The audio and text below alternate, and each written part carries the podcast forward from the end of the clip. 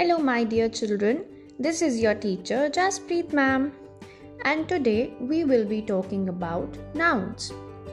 As you all know, everything around us has a name. It can be a name of a person, place, animal, or a thing.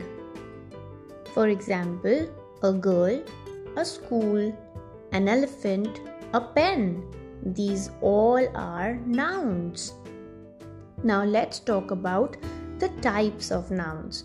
The first one is common noun.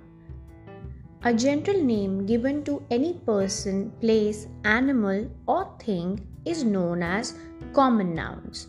For example, children are sitting in a classroom. Children and classroom both are common nouns. The dog is chasing the cat.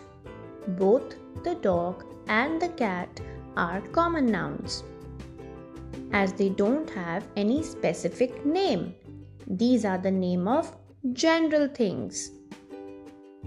Now, the second one is proper nouns.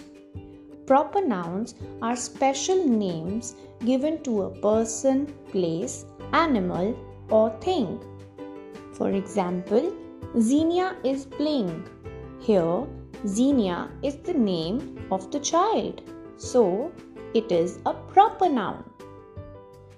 I stay in New Delhi. Here, New Delhi is a proper noun. Children, please remember that a proper noun always starts with a capital letter. Now look around your surroundings and find 5 common noun and 5 proper nouns. And don't forget to tell this to your teacher in the class. Till then, bye bye.